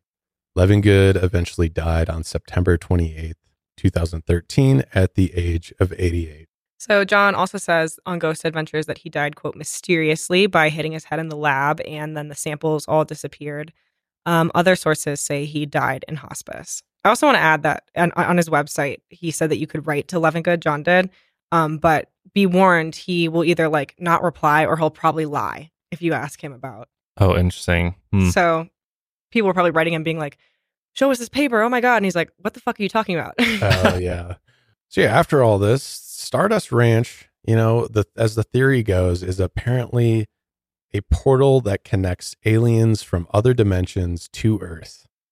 And obviously, John did not know that when he moved in. His wife might have, because she was like, Seems like she had a screw this place. Yeah, some intuition there that something something weird is going on. But he eventually thought that he had a trait, some trait within his DNA that somehow connected him to the rift in realities between the ranch and these extra dimensions. Yeah, he really believes, and, in this interview, which we're just showing clips of, but if you want to like really get in deep, you can watch the whole thing. But it's kind of the conclusion they come with that most. I mean, it's interesting that throughout this whole thing, where's Joyce's point of view, right? Where's. Joyce's stories? Like, where where's her backing up these claims? And I think it really comes down to John believes that there's a reason all this is happening to him specifically and not anybody else. And like as you heard in that other clip we showed, woman lived there and she had great experience there. You know what I mean? Yeah, Polar yeah. opposite to what John, you know, wasn't beheading aliens she was Yeah, You know what yeah. I mean?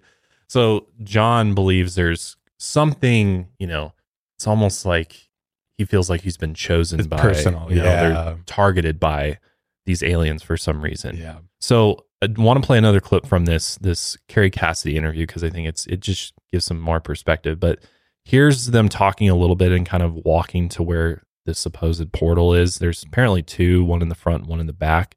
So she she walks over there with him, and then they also observe what they claim is uh, strange activity going on in the sky, and then that follows with some photo evidence. So it's like, where's the evidence, John? Right? Exactly, Well, there's yeah. some photo evidence from the ranch, and you know, let us know what you think about it. The vortex. It's back by the barn. Um, it's behind the barn, behind the tack rack. Oh, and did you film the the marks on the dog? So this is uh, what Yeah, we're talking about, Oh, wild. Jen. Oh, The lab, Imagine yellow if he has lab. skin disease. Um, he's part lab and part uh, uh Pyrenees. Oh, Oh, Pyrenees. I have a Pyrenees.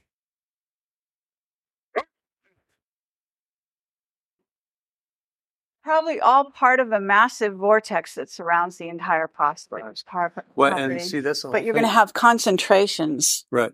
within it. Stronger than others, yes. Did you see that? There it goes again. Yeah, I see it. Whoa. Is that a cloud or a Oh, I'm just looking uh, to see Pretty strange. what we see out here tonight uh, before we leave.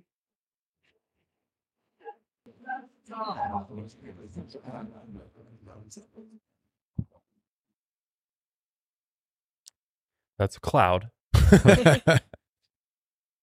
that is uh interesting, I guess. That's in but probably just aircraft from the Air Force Base or orbs. Uh that would be the moon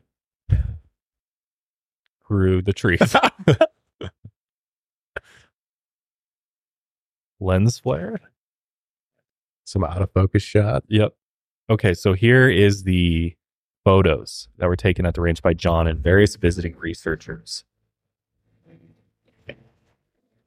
This cop. Might have to mute this music. Hey. So we have uh some evidence here. What do you think? Oh, whoa. This is just out of focus pictures or That one's wild. That's weird. The others I just thought were lens flares, but Yeah, that's hmm. looks like a mist or something. Don't know what that is. I can add those light links in my those light leaks in my photos too. Yeah. Yeah. Whoa. That one's crazy. That's wild looking though. Some more triangular looking craft here. So yeah, there you go. There's uh some of the evidence. wow. Uh yeah, I don't know. Are I you don't- convinced? no. Uh I'm not convinced yet, Austin. Come on, man. This is the most compelling story of alien activity on Earth. Okay. So some people have called up John and told him that there's actually a large aquifer under the property that acts as a portal. Other people have even told him that a crashed UFO is buried on the property. But other strange human and partially human visitors have been at the ranch as well. That includes a woman by the name of Dr. Brandy Howe, who reached out to John in 2011. Brandy's credentials include a Doctor of Divinity and a Doctor of Naturopathy degree from the Clayton College of Natural Health. Um, so not a doctor. So yeah, what I'm getting. Uh, you want you want to explain this, Julia? This Clayton College because there's uh, some controversy around it, right? Yeah, it's essentially well, it was a diploma mill, um, and it got shut down. It was like a distance learning thing that Ah. you know, it's just to pay for a degree and Just a and, made up you know. organization. Yeah, so uh, it was known as the most famous quack school in all of natural medicine. oh wow. They were sued for scamming thousands of students in a class action. They were ordered to turn over a 2.31 million settlement to the class members. Good. Um, Yikes. As for the Doctor of Divinity, that is an honorific title given by churches like the Universal Life Church, which ordains ministers for weddings and stuff like that. Um, and the founder of that church said about the Doctor of Divinity that it's, quote, just a piece of paper. So, yes, AK not They a did not go to medical school. No, no. Or have a PhD. Oh, also, Brandy um, says that she's been abducted by aliens since the age of four. Um, and she can also talk to animals because, of course, she can. Wow. Impressive. Yeah. I mean, Doctor of Divinity, that's I'm impressed, I must say. She also explained on the phone that a third party had hired her and wanted her to help on the ranch. She didn't tell John at the time, but this third party was a two thirds alien, one third human woman named Cynthia T. Crawford. But we'll get to that later because that's uh, interesting to say the least. Yeah, I hope we get to that later. But this is uh, where shit really starts to get weird, okay? Brandy comes to the house and is joined by quote unquote two Sirians. She starts speaking Not in not tongues. Syrian. Yeah, let me spell it out for Yeah. you like S I R I A N S, not like from Syria, the country. Um, I assume that's from some other planet elsewhere in the universe, is where these people are from. Uh, but she starts speaking in tongues and they can talk to the horses. They cleanse the home with crystals and love and prayer. They exorcise the ghost of the boy who killed himself on the ranch. Um, and then they headed outside. When they go outside, there's dark clouds forming over the ranch, and Brandy points a sword she brought towards the sky and starts speaking again in tongues. Three bolts of lightning strike her, but she does not jump, flinch, or seem injured. Damn. Man, Taking I, uh, three bolts of lightning? And Holy also, of shit. course, three bolts, right? Yeah. Holy Not Trinity? just one. Yeah, exactly. Holy Trinity. It's always three, right? There you go. And after this moment, the ranch, all the energy there changes. And John and Joyce apparently feel more peaceful because this girl just took three bolts to the body. Joyce has used the names of Jesus Christ to try and rebuke these aliens, and it sometimes works. So Joyce, you know, is involved in, in some way. We just don't have uh, interview clips from her, unfortunately. But John says Joyce has been molested by the aliens, and she's woken up with her thighs so raw that they were bleeding. Oh my Oh, god. God. These aliens are truly a ugh. They need to be be exercised because that's scary to think about. Yeah. John says he has contracted type 2 diabetes and his wife developed a thyroid condition after the attacks from these aliens. They also are covered in scars from injuries caused by the creatures. He says he knows that some alien races are benevolent beings, but he believes that the Greys who visit the ranch are in fact malevolent. They see humans as lab rats or even parasites that they can just do, you know, they're there to try to experiment with us and basically fuck with us. Finally, the repeated attacks got so bad that John decided he couldn't take it anymore. He's like, enough is enough. I'm selling the property. But apparently, he'd been trying to sell the property for over a decade by 2016. The first record we can find of it going on the market is when it was listed for sale for 25,000 bucks. He's trying to get rid of 2013, He's just like, someone please take it from me. but then by 2014, it went from 25,000 to 1.7 million dollars. What's the What happened? how that valuation play out? That's not going to appraise. Nobody was going to buy it for 25,000, so you know what? Sell it for 1.7 million. But maybe there's a reason for that. Yeah. Uh, the two years after that went on sale for 1.7 million, the ranch was featured on the Travel Channel show Ghost Adventures. which Big fans, man. Yeah, Huge we're, fans. We're really familiar Love- with that. Love those guys. especially on Lights Out. You know, Yeah. Ghost Adventures comes up. Sorry, I feel like I'm plugging Lights Out too much. I'm going to shut my mouth. Yeah, dude, buck lights out, man. This is mile higher, man. Even Zak Bagans seems skeptical of the story, which is says a lot because Zach is very, you know, he's has a very open mind about these things. So, Absolutely. So if he's skeptical, it's it's natural that most of us would be skeptical. John wanted the buyer of the house to be fully aware of the alien activity on the property. He really wanted to make sure that these buyers had seen the Ghost Adventures episode before any transaction took place. Which we we watched uh, some of the episode, and um, they definitely experience some things. But I mean, what Ghost Adventures episode do they not experience something? What I Right, mean? yeah. There's always something they capture, and Yeah. Um, so was- obviously he's like, this is good publicity for you know this this ranch I'm trying to sell. For sure. Uh, it's on t- as featured on TV now. Yeah. You know. And maybe that might, I don't know if I, I could see it. He's trying to say, like, ooh, I want you to know that there's terrible things that happen here. But he also might be using that as a selling point. Right, Like, oh, right. there's these crazy things. Take this property and you might, you know, you could maybe make a buck off of it or something like well, that. and I think too, he he really felt like having uh, Ghost Adventures crew out there added legitimacy to his story. true. Yeah. You know what I mean? And that they have the most proof of paranormal activity of this property Right. out there because John doesn't for sure. Yeah. But they had, you know, quite a few different experiences in there Right. with the paranormal. So, So in 2016, this is when he bumped it even further. He put it at 2.5 million. As the property blew up in the media, obviously, the price was raised Double it even now. more.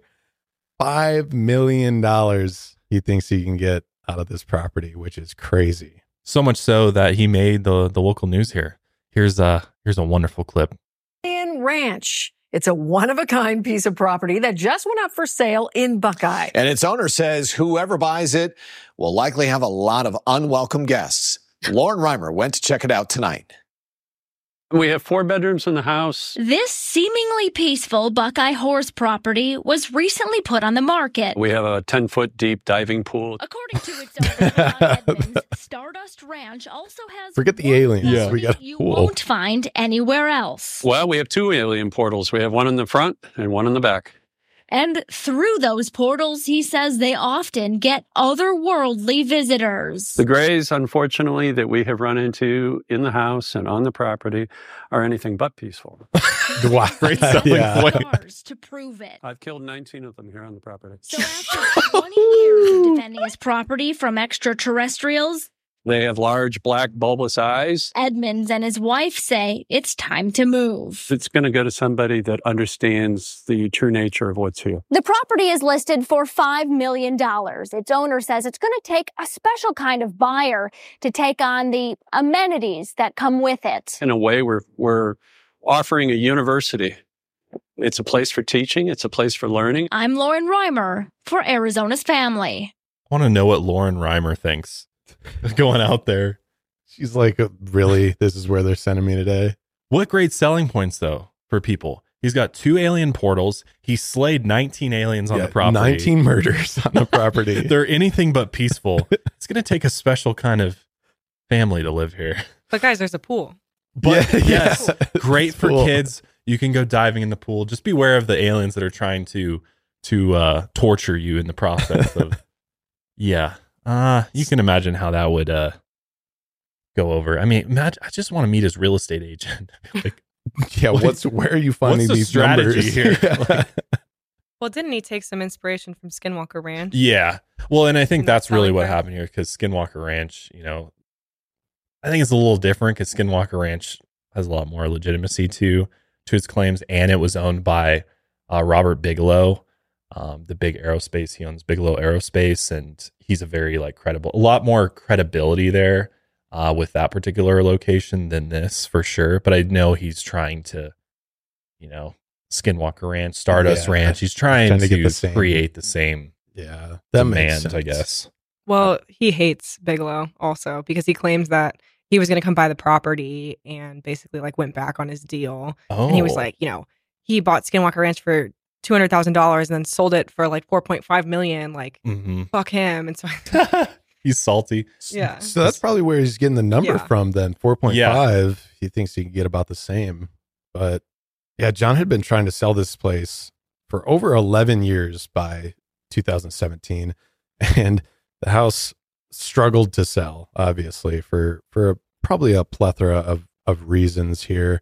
Uh, one Facebook post featured an injury John sustained from fighting off a mantis creature. Oh shit! And he captioned it, "This is why I want to move." What the hell? He's got like a gash in his back of his leg. Yeah, that's uh, with. Does the he little- add the any? mantis arms were like yeah. Does he add any context to this injury? Um, I guess he There's- says, yeah, it was a, it was a mantis accident. So now the attack, mantis are coming through. Jesus, man. Yeah. I I'm not buying that property. I'm not fucking with the mantis That- aliens, dude. Those guys are those guys are something else. Like His injury kind of looks like um he just took a really fat nap on like a Snickers bar or something. Yeah. You know what I mean? Like yeah, true. where it leaves an Yeah. impression. Yeah. Yeah, it's a bed sore. Because there's no like there's no cut. no, it doesn't look like there's any like scab or It looks like an indention. Yeah, I mean, there's definitely some scars on the back of his leg, but that could just be like, I mean, we all have scars like that from just like walking into shit. Well, he also had battles with 19 aliens. That's so- true. He's he's a warrior. Yeah. He's been through a few. Well, I mean, he works on a farm and he has eight dogs. I'd imagine. yeah, oh, that too. Yeah. Maybe you know those dogs are jumping on him, and you know No, it was the mantis. it was it was the mantis. You're right. But John has published one or two books about his experiences and teased a third book. The first book, Stardust Ranch The Incredible True Story, was published in early 2020. And the second book, Ascension Code, was published shortly after. Which Julia, you you read one of these Yes. for this episode. How was the it? book. Um, well, after I read the 300 page book, I kind of felt like someone took my brain and microwaved it a few times. Sign of a great novel. Yeah. yeah, it was uh, certainly something. Did it seem like it was written by him? He had a co author Ah. who seems like they are kind of on the same wavelength. Well, I would imagine that whoever's writing this with him has to be a can't be a As- skeptic. For Yeah, sure. as kooky. Yep. Yeah. So John spends most of the book detailing his experiences at the ranch. However, the last three chapters are lengthy explanations of John's personal philosophy. He talks about why he thinks aliens visited him, what they are, and why they exist. Here's the long and short of it. There are extra dimensions and multiple species of extra dimensional beings, some evil and some good, which I mean, I'm I on tend board. to agree with that. Yeah. Absolutely. The evil beings that are the main concern are, of course, the bi dimensional evil reptilians who can take on human forms and create misery in our world to feed off of. You see, these reptiles want to feed off of our energy because humans are created with rich emotions and creativity that puts us closer to the creator of all things. They want to feed off of us to get closer to the creator. That and they're using our bodies and energy as a part of a proxy war with different extra dimensional beings. Essentially, they make our lives miserable because they have become increasingly addicted to this energy since the 20th century and the Industrial Revolution. They're addicted to our suffering in the same way a human can get addicted to crack. These reptiles have been able to do this thanks to a literal deal with the devil some humans in the past have made with them. John calls this consent, and this consent allow them to take on human forms and manipulate us to this day. According to John, government programs like universal health care, child protection, welfare, and social services do nothing for the people because compassion can only come from people, not institutions. Okay, John. So they quote, never correct the problem. I don't even want to open that can of worms.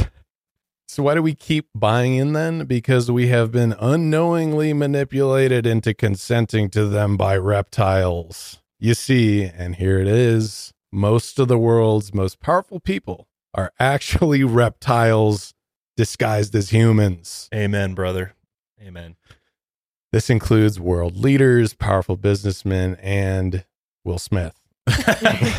Among other Hollywood celebrities. yes. Uh, supposedly, as the theory goes, he says they control the information we receive. Essentially, they control the narrative the entire human race is fed. They do this through information channels like the damned entertainment industry. That's us. Always trying to corrupt us, man. or news media. They tell us the what, how, and why to think through institutions like the government, and they control us through their global financial system. I mean, I think we've heard all these theories. That's the thing is nothing he's stating here is new. Yeah, it's all a mishmash. It's regurgitated um, conspiracy theories from that have been around for forever. Yeah, basically. like reptile people. He's kind of yeah. He's like new. weaving in conspiracy theories with also like metaphysical new age Yeah, concepts and things like that, exactly. which which I hate because I think there's there's some nuggets in here uh, of of truth and nuggets of uh, being on the right path potentially, but then it's just like woven in with all this like Yeah. just misinformation and It's a dangerous smorgasbord. dangerous conspiracies. He he goes on to elaborate this cosmic law requires that these things must be disclosed. Essentially, this law to which all things in all dimensions are bound through creation necessitates that reptiles make their presence known to us. But it doesn't have to be 100% explicit. Religion is a disclosure method, which is why Satan was invented. Hmm. Okay. Lots to unpack there. Okay. So now let's talk about the Catholic Church. I was I was, gonna say I was you know better than I do. yeah, so. I was raised Catholic. I went to Catholic school. I know Julia was raised Catholic. Yeah. Uh, so let's talk about it. According to John, the Catholic Church and the Vatican is quote the most reptilian centric organization on the planet right now. Which don't get me wrong, there's a lot of evil In the, in the Vatican and the Catholic Church. One Is it reptilian? That's another Yeah. another thing. But It's uh, uh yeah. I mean, I have my own personal gripes about the Catholic Church and its organization. But yeah, to call it reptilian, it's bold claim. To illustrate the point about disclosure and the Vatican, John asks the readers to consider the Paul VI Audience Hall in Rome. So, this hall contains the large sculpture called The Resurrection, which was created in 1977. The artist was Pericle Pezzini. Not bad. Not bad. It's probably horrible, but not bad for you. But this sculpture's honestly wild. It's to me. incredible. It's really bizarre. And to see the Pope sitting in front of it, I don't know. It is kind of eerie to look at, at least from, from my perspective. But what is this? That's that is badass. This is Jesus He's I, Yes. apparently he's ascending. from the a nuclear crater or crater in the garden. Yeah. Garden of Gethsemane. Yeah. So Gethsemane? Mm. This is, I think, where he was tortured before he was crucified. Ah, It's in Jerusalem. okay. And if you note, there's a serpent like roof design and the suffering of the humans in the sculpture. Uh, if you could see, it's a very massive, elaborate sculpture, though. The Um, roof design's in the next page if you want to see it. Yeah. I mean, that's beautiful. Regardless, whatever uh, context it's being created in, but that's visually stunning. John goes on to elaborate those still under the spell of Catholicism believe this sculpture shows the struggle of humanity against the serpent in the garden, which, if you know the Bible, that's uh, Adam and Eve, the fundamental battle of good and versus evil, essentially, and the triumph over evil by the Lord our Creator. So, does that sound like a good explanation? Well, you know what? No, it's fucking not. Wake up, sheeple. John asks, why would the Vatican choose to put art depicting human suffering in the Vatican? Why not show something totally triumphant? What kind of question is that? Yeah. Yeah, right? Why What is does art he just want? pretty? Why can't we just pretend that suffering doesn't exist? And you What know, it- he wants like Jesus in a coat of armor with a sword, He like wants the Last yeah. Supper. driving it into yeah, Yeah. the Last Supper, It's like Jesus in the Crusades somehow. Yeah. Yeah, some shit like cutting that. down gray aliens. I don't know. The architecture is very, it's very cool. I mean, it's, I understand why people think it looks kind of reptilian. I must say, and don't call me a conspiracy theorist, but like the two circular windows, and then it almost looks like scales on the ceiling. I mean, I can Yeah. kind of see where you where you can draw that comparison from. It does look like eyes and kind of like scaly skin. But does it prove that it's a bunch of reptilians uh, living there? I don't know. So, this to John is an example of reptilian disclosure. And it's just one of the many examples that show the Catholic Church is totally reptilian. John describes the characteristics of reptilian culture as, quote, horror, terror, rape, murder, pedophilia, and the chemical harvesting of the human body that has been terrorized. And I think many of you know what that is. The energy they harvest is known by the names like chi, prana, orgone, or ether. John claims that this energy is stolen from humans by sexual assault. He also says the energy is particularly undiluted in children, specifically pre- prepubescent boys, which I'm not going to go any further on that because that gets us in trouble. Um, so now you can probably see where John is going with all this. I mean, he starts talking about Pizzagate in this book, Hillary Clinton, Satanism, occult rituals, black magic, and among other stuff uh, that will also get us in trouble He, online. he's sounds like he's in the pipeline. he's deep down the rabbit hole there. Absolutely. If you remember Cynthia Crawford, who paid Brandy, is a hybrid reptilian human produced in the OSS days by reptilian hybrid birthing program. Her blood is one third one alien species, one third another alien species, and one third human. So she's just a total experiment, I guess. This was part of a project Cynthia's father, an OSS officer, collaborated on with uh, the Germans from World War II. According to John, uh, these Germans were so far advanced in their space program that they're actually creating UFOs with help from other aliens, and they have an alliance with the Draco reptilians from the Draco galaxy. So basically, you know the story we've covered here on Mile Higher before. Uh, you know those Germans didn't lose the war; they just ended up packing up everything and moving to Antarctica, and they're still their whole party's still still there, living alive and well today. can we not say that word? No, Really? no, I don't want to risk it. It's caused issues before. Can I even say? Uh bleep that too. Yeah. Okay, Just for yeah, it's gotten Yeah. Damn, that's insane. It is, You yeah. can't- No, what YouTube the is super fuck? sensory. Can't say yeah. no, can't say can't say any of that shit. That's so shitty. You can't even acknowledge that no fucking uh, existed. yeah. no, we What is every the time we've point? done it on Lights Out, it's always been an issue. That's so weird. Yeah, I know.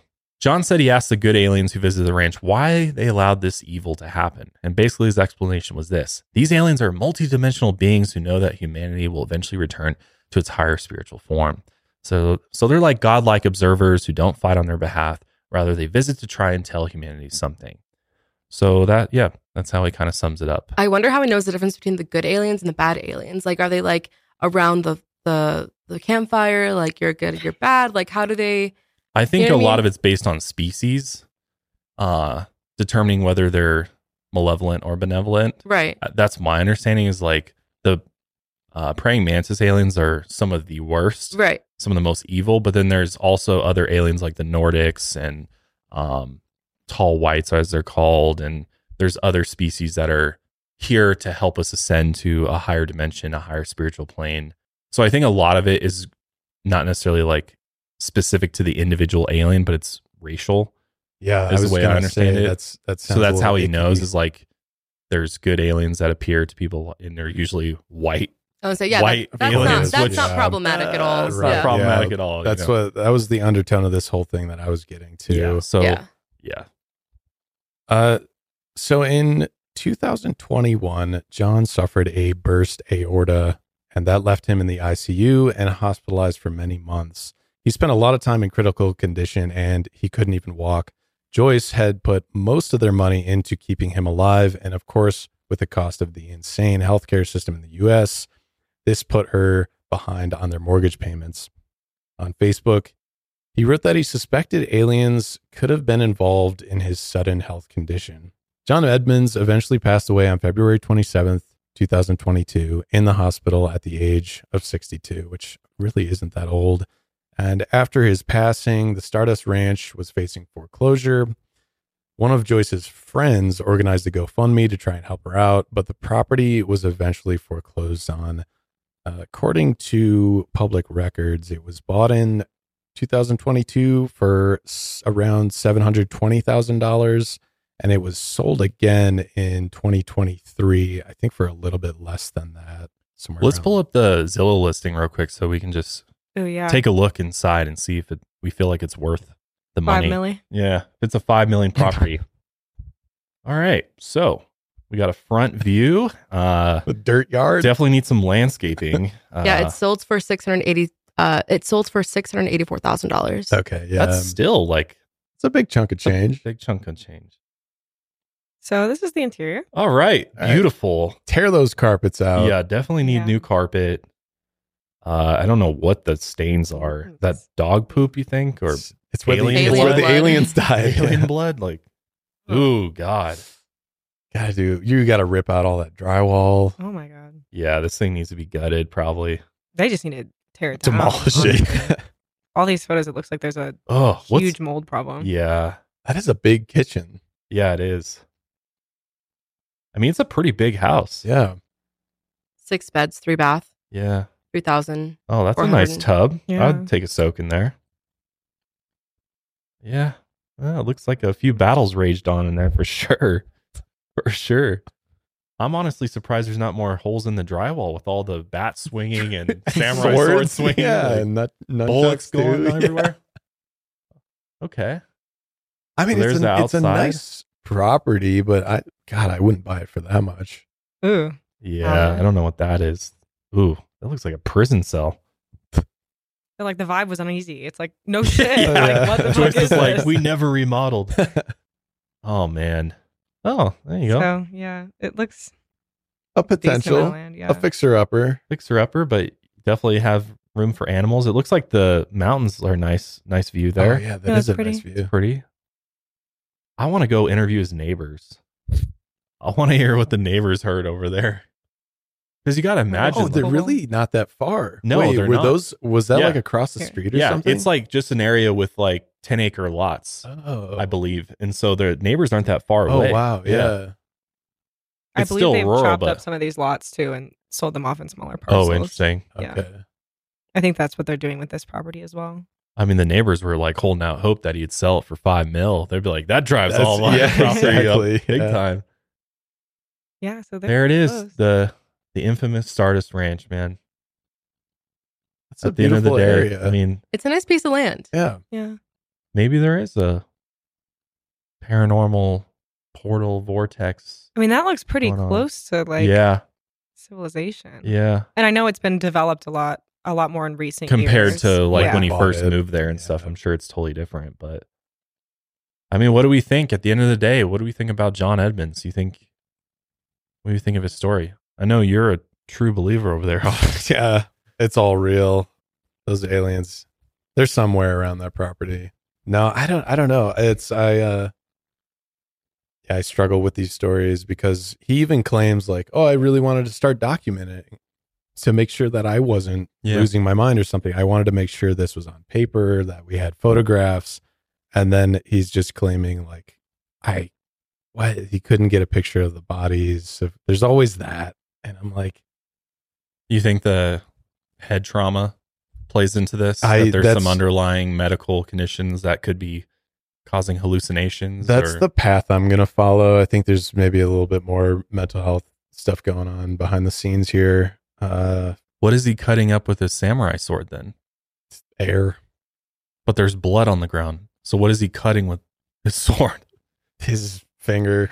I, don't hope know. to God it was never like hurting his own animals. That was Oh, my yeah. worry. Like That would be I, I hope that because I started getting the feeling that what if he was so committed to making Stardust Ranch be this like paranormal, you know, hotspot that he's He started willing to animals. abuse his own animals Damn. to to make that happen. That is, it concerns me, especially the dogs and seeing the which I mean, based on how filthy that place is, I wouldn't be surprised if his dogs are all in need of vet care and mange, yeah. and just have different skin diseases going on or whatever. Yeah. But I hope that the blood from the samurai sword is not an animal that he he killed yeah. because it's like it's either that or maybe he just poured chicken blood or something like. I mean, maybe it was like something Staged like that. it like that. Yeah. That could have been him, you know, he's like, Oh, I have all these scars from the attacks. Like maybe it's blood from it's like self inflicted. Mm. True, that's another point. Maybe you did. It's. I mean that's yeah. I would hope it's nothing. I would with hope not. But I hope for the sake of John and his wife that this was all real and that this was aliens that were malevolent trying to attack him and his family and he was only defending himself. Isn't isn't that animals. strange? How best case scenario is that it, this is the- all real? Yeah, that is the best case scenario. is that the kinda best sad. case? Because there's reptiles and shit that are like controlling the world. Well, Julia. No, I think you it's the best case. For What are we going to do about that? the- I think it's the I- best case for them, right? Like in the reality of things, because otherwise our theories might be true that they're harming animals or Yeah, yeah, doing yeah. these malicious things, and this household was actually just super toxic. And we have a potentially mentally unstable man with In our opinion, firearms. by and- the way. yeah, yeah. In our opinion, this is- allegedly. yes, this is yeah to cover our bases here. Um, so that outcome is kind of sadder and more depressing than their aliens actually existed, and this guy was actually a hero chopping down these crazy gray aliens.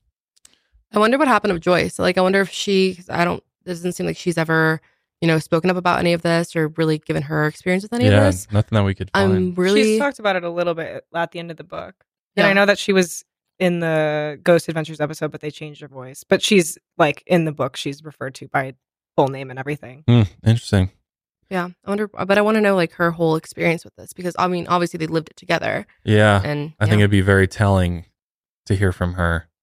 I mean, why not release a book on your own and tell like the real story at this point? What do you have to lose at this point? But maybe, True. he, I mean, I don't know what the relationship was like. Maybe she doesn't want to do that to her husband and she Yeah. stands by him and everything that happened. And, you know, A lot of this It too is what it is. Like, oh, this happened when you were sleeping, and it's like related to her by John, and she's like, Yeah. I don't have any memory. right, Mm. right. And I know that in the the book at the end, she talked about how she like tried talking to her family about it, and um, they were like, I think you need to be going to like a psychiatric facility for a little bit, and she was like, no, like Well, John's a psychiatric counselor, so she's good.